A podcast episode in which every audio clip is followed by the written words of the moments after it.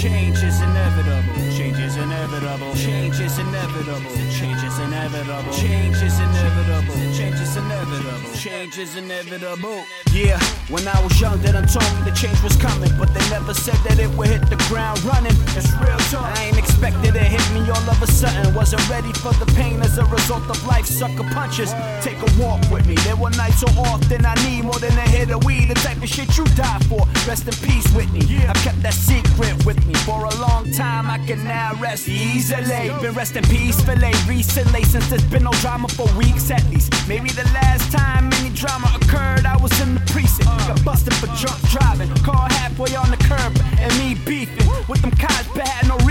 Cause they were right and I could have ended somebody's life as they rest in pieces. Maybe it happened for a reason. Cause now I'm seeking the knowledge for the change that I speak of. Still walk around the same old stomping grounds, but somehow it feels like I'm from a different part of town. What happened? What did I miss? Cause it doesn't feel the same no more. I'm homesick. Where am I gonna go? What am I gonna do? Cause these changes have made me crazy, but so have it doesn't feel the same no more. I'm homesick. But in all honesty, What's good? It's like one day I'm 13, then I fall asleep. I woke up, suddenly I'm about to be 30. I can't believe how fast everything is happening. What is maddening, I'm expected to have the finer things. Have a shorty propose with a diamond ring. Have a family by 33 kids, even a nanny and a fly crib.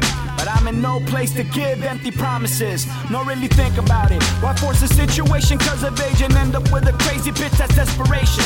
And that's exactly what a lot of people face when they chase the one. Years later than now, seeing their mistakes, but they won't do a thing. Either because of loneliness or for the sake of the kids. But those kids, they then grow up to repeat the mistakes their parents did. Is that the life you wanna live? Nah, there's more than life to me than what society feeds